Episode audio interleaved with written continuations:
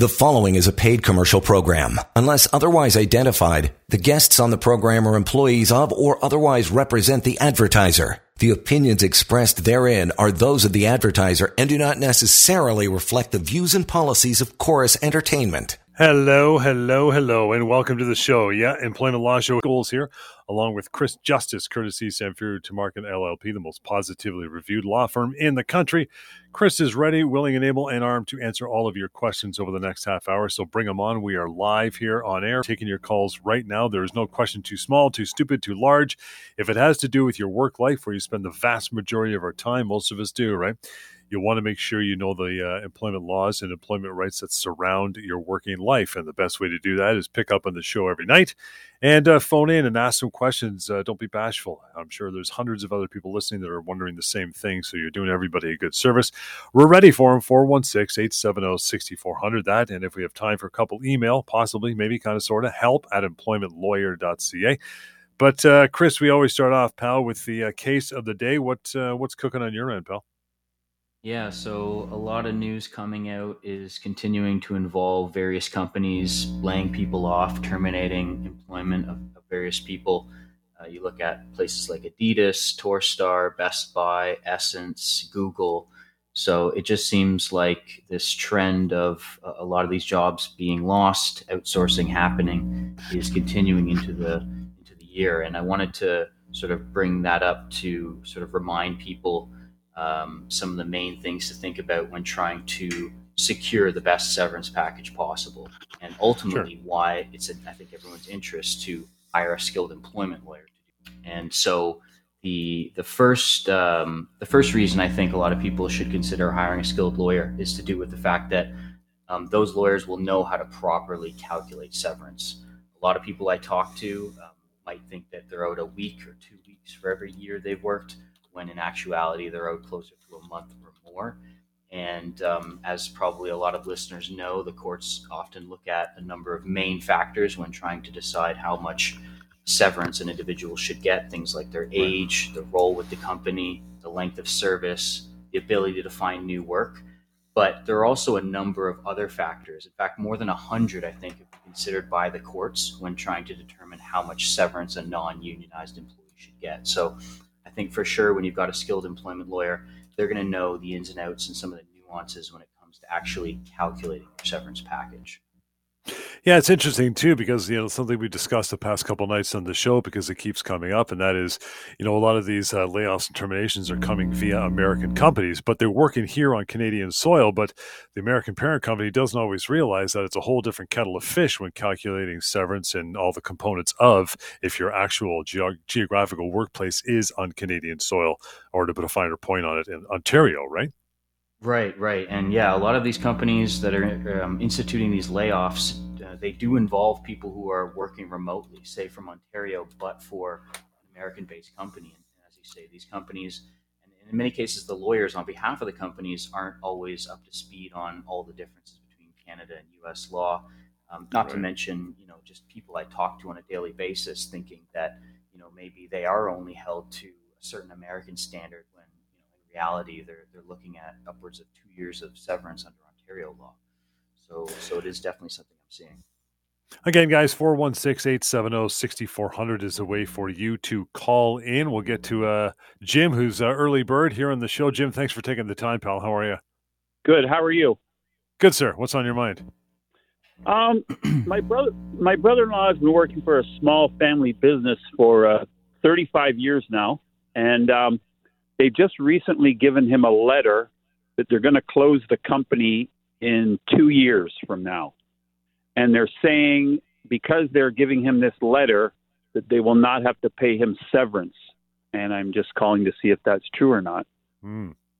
Yeah, no, it's a good. Um, excuse me, it's a good question. Um, there are definitely situations where a company can essentially fulfill its entire severance obligations simply by way of giving an employee notice. It's, it's relatively rare uh, there are a few circumstances where it applies. A lot of times, companies don't want to do this because, of course, you're telling someone their job's coming to an end. A lot of people may not be as motivated to work for that period of time. Um, and I can imagine that you know a lot of people, and in fact, I've experienced this myself, will come to me and think, you know, how is that possible? How can someone, excuse me, give me the notice? Am I owed some kind of payout? Can I, is there any way that I can instead have the company just simply pay me out that time and I'll be on my way? And there are um, companies, larger companies, where no matter what, in certain circumstances, they cannot fulfill their obligations completely by notice. But you mentioned this is a smaller company, and so those are um, sometimes the circumstances that are required um, that, that don't actually require the employer to pay out any severance. So um, in this case, it does seem like it could very well be the case that this company can satisfy the full two years just by giving them notice. And, and the basis oh. for that is that you give the person time to find another job. So if, if someone's given the heads up, say two years from now, you're not going to be you're not going to be in this role, um, the, the, the idea or the, the way the way the reason that this is accepted is because courts will say, well, now this person at least can spend that time um, looking for other work, which they have the right to do so, um, and not be in a situation where, for example, their employment's over and they're left with nothing and their last day is effective immediate without. That's that's usually where the issue arises. Um, I'm not going to say 100% that is permissible in your brother-in-law's case. Um, however, there are certainly circumstances, and it might be that this one uh, includes those. Okay. Well, that answers, that answers my question. That's good. That that said, if you want, though, Jim, I'll, sorry, yeah. sorry, just to interrupt, um, Jim. If you want, you can still give us a call. Um, exactly. Um, there might be a way to negotiate a package um, on some other basis um, rather than just simply accepting the two years. It, it, just comes down to the negotiations between both yeah. sides. He, so that's yeah. definitely a possibility th- this letter also can't be looked at as a what is it, constructive dismissal or anything like that. Um, well, no, only because they're they're giving the notice. Uh, usually, a constructive dismissal occurs when there's been a significant change to the terms of somebody's employment, but there's no term usually in any employment that would guarantee somebody a job for life, right? So, um, in that sense, they haven't overstepped their bounds. But again, it's just a question of whether or not uh, this person would want to stay there working the two years, or if it might be in their better interest to try to see about negotiating a package and, and just leaving uh, sooner rather than later.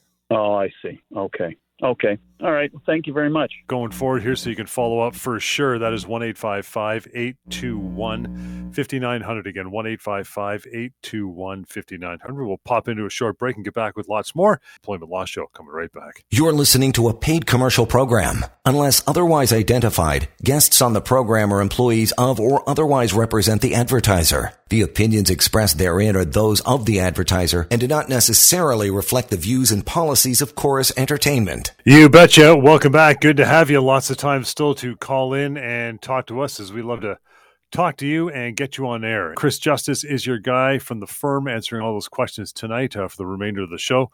So mm-hmm. he is uh, ready to go as well. The, uh, the main topic, as mentioned off the top, is key things to consider in a remote working environment. Number one is this, Chris, and you can expand on this one hybrid versus remote working relationships. The difference. What do you think? Yeah, so just to define uh, a couple concepts here. So, an entirely remote working arrangement, I think, is relatively self explanatory. You know, employees will work from home on a full time basis and they're never required to go into an office. And I think that one of the more certain examples where this could apply would be if somebody has an actual written contract that very clearly sets out that they are to work at home and that there is no requirement to go into the office. Sometimes it can get a bit dicey if there's nothing in writing, and you know we're in a battle of he said she said. Um, but mm-hmm. that's one example, or, or I guess a definition of an entirely remote working relationship. But we've also got this hybrid working arrangement where um, you know something that's become much more common, especially since the pandemic, and it incorporates oh, yeah. both remote and in office work. Um, and so, being a relatively newer concept, I think employers are still trying to figure out what this arrangement looks like for their company. You know, some employers may set the days that an employee has to be in the office, whereas other employers may set how many days somebody has to be in the office and then allow the employee to choose those days. So, so I think there's various versions of a hybrid working arrangement, but in essence, that's the, the main difference between the two. And again, guys, 416 870 6400 is how you get on air. Ask those questions. Bill, welcome to the show. How are you? Thank you. Uh, one question Can an employer sure. request a physical exam before hiring somebody? Uh, good question. Typically, that's not a requirement that I've seen in any pre hire uh, situations. I think in general, it might depend on the actual position. you know, if, if there is a need perhaps for someone to be able to perform certain tasks or do certain things, it's, it's possible, but in general, it's something I very rarely see. And, and I'd be worried that an employer would be overstepping its bounds, especially from a privacy perspective, by trying to extract certain information from somebody before hiring them. And, and you could be in a situation where perhaps somebody doesn't get a job based on something that actually shouldn't affect the job. And now we're into this potentially discriminatory or bad faith type of a situation. So, um, without further context, I think it would be harder. But I, I definitely would want to be cautious if I was the employee uh, simply before accepting to agree to a physical or providing certain medical related information uh, without first establishing a strong basis for it and, and, of course, only giving the bare minimum that's required. Thank you very much. No worries. Thank you, Billy. Thank Appreciate you. that. If you want to reach out further, you can always contact Chris and his team, 1 821 5900. Yeah, to your point, I guess I guess in that situation, the question that Bill asked would be very nuanced. I mean, if you're mm-hmm. if you're the person checking people's receipts on the way out of a Costco, probably not. But if you're a mm-hmm. firefighter, for sure. I mean, or emergency services, that would be a completely different kettle of fish, right? Yeah, yeah, I, do, I think so because there's going to be certain occupational requirements, like you say, in some of those positions with respect to physical, you know, demands, so to speak. So mm-hmm. there are certainly some situations, as I say, it is a fairly niche area, um, but but possible. It just depends uh, on some of those finer details, I think we're talking about that uh, remote working environment because now we be it remote, fully, or hybrid, as you mentioned, uh, to get into the topic, Chris. it right. is massive now. It's become the norm of a lot of companies for sure. So, how secure is that? Is your remote working relationship? Do you think?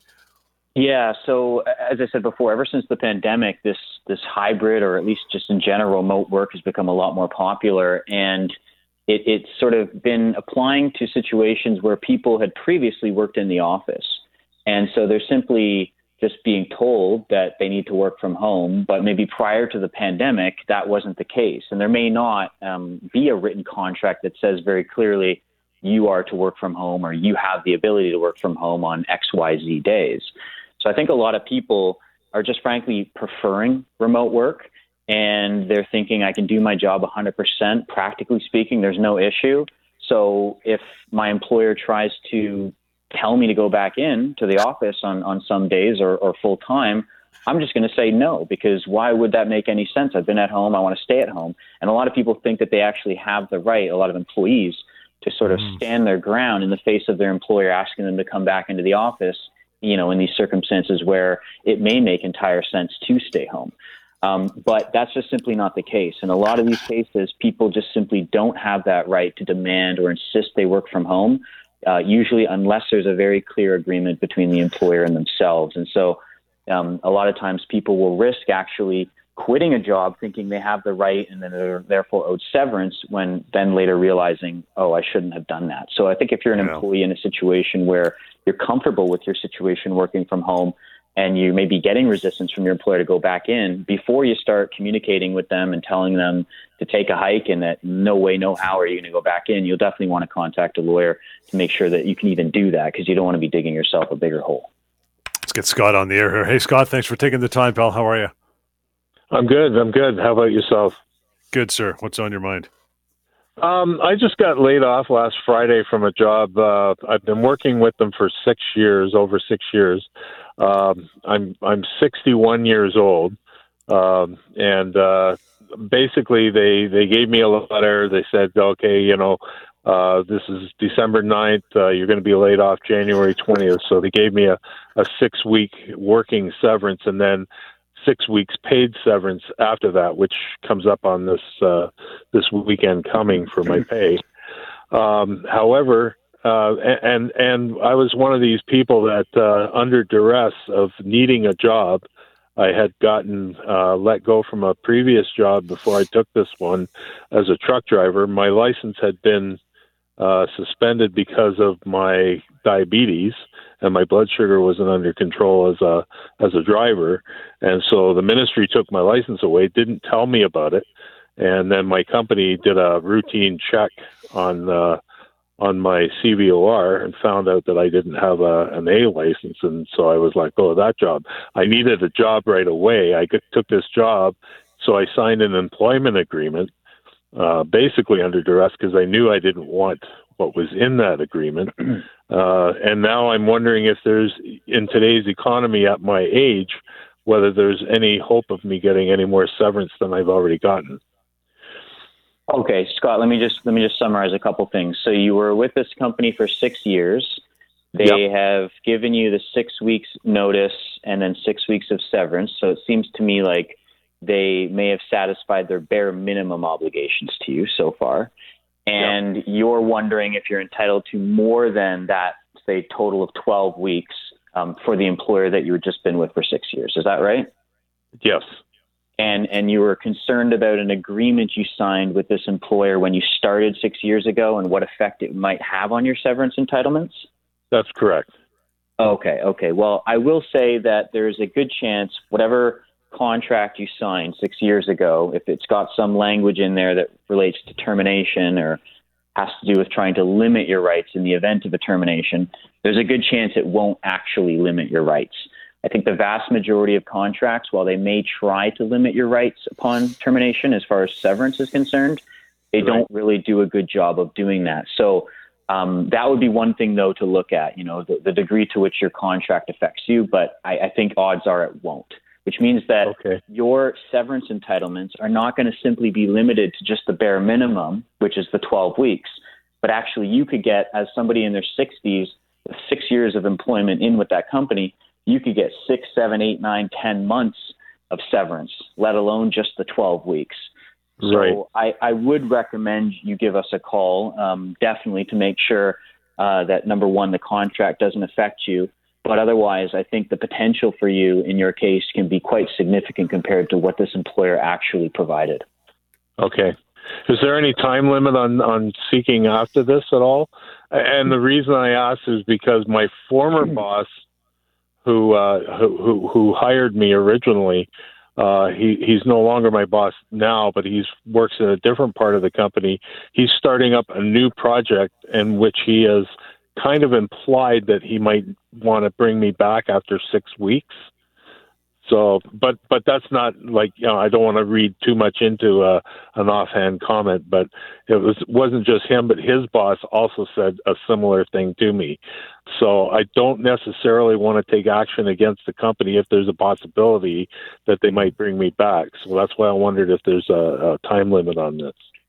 Yeah, so generally, um, for anyone that wants to know, uh, there's a two year limitation period from the time that you were terminated or laid off yep. for you to commence a civil claim, to commence a lawsuit against the company. So you, have, you technically have two years. Now, I will say one other thing because you mentioned the potential for future work.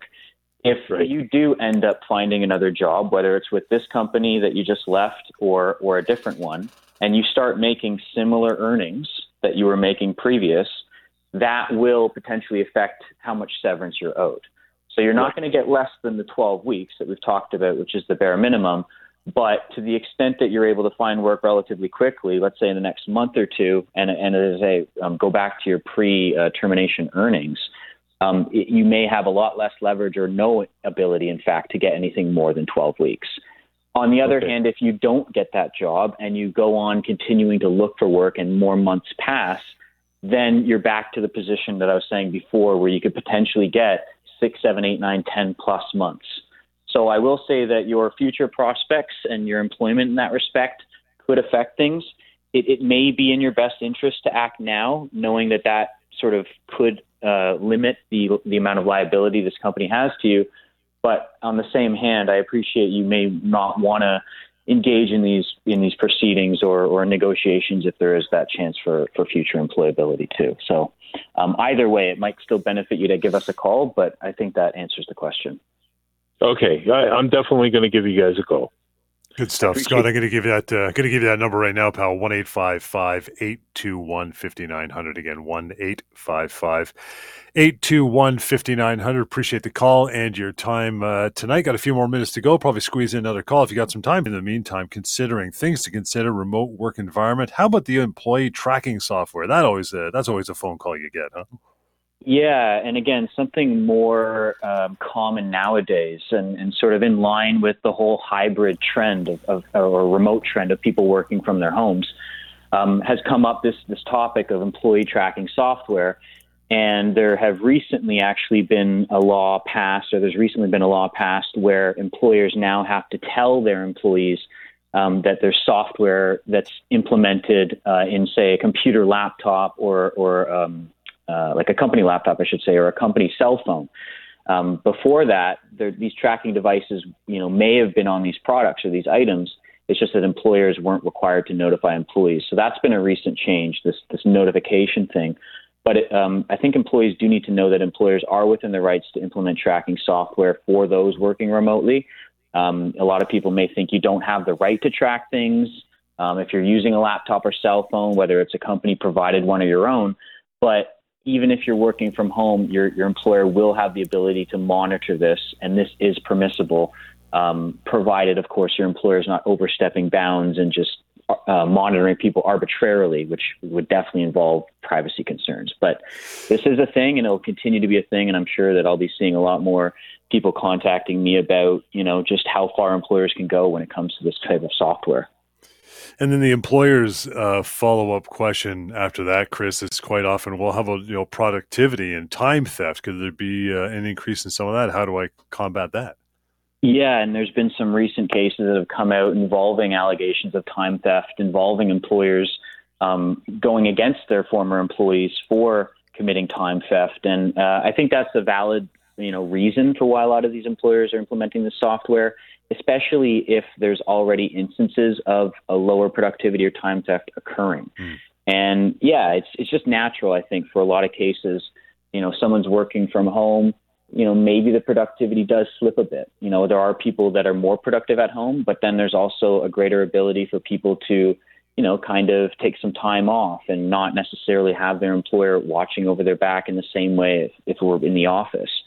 And those things can add up, and those instances can add up. And there, if there's tracking software that sort of tracks maybe how long you're logged on to the system and you're not logged mm-hmm. on, for instance, you know, now all of a sudden you're an employee who's in a situation of you know, you allegedly committing time theft, which is a serious thing. I mean, it's it's stealing money um, when when you should be doing the work for the time that you're getting paid, and and that can sort of result in terminations or the end of someone's employment, and then you're kind of in a scenario where you're trying to decide whether or not you're owed severance in that in that situation. So. I think there are a lot of concerns that employers have, but also concerns employees should have too, in terms of just making sure they are productive and, and not engaging in anything like that. And with that, we're going to uh, rock and roll out of here. Phone number, gave it out a few times, 1 821 5900. Again, 1 821 5900. Help at employmentlawyer.ca is that email address. And the website, uh, crafted just for you to use. Learn a lot on there and have access to the severance calculator.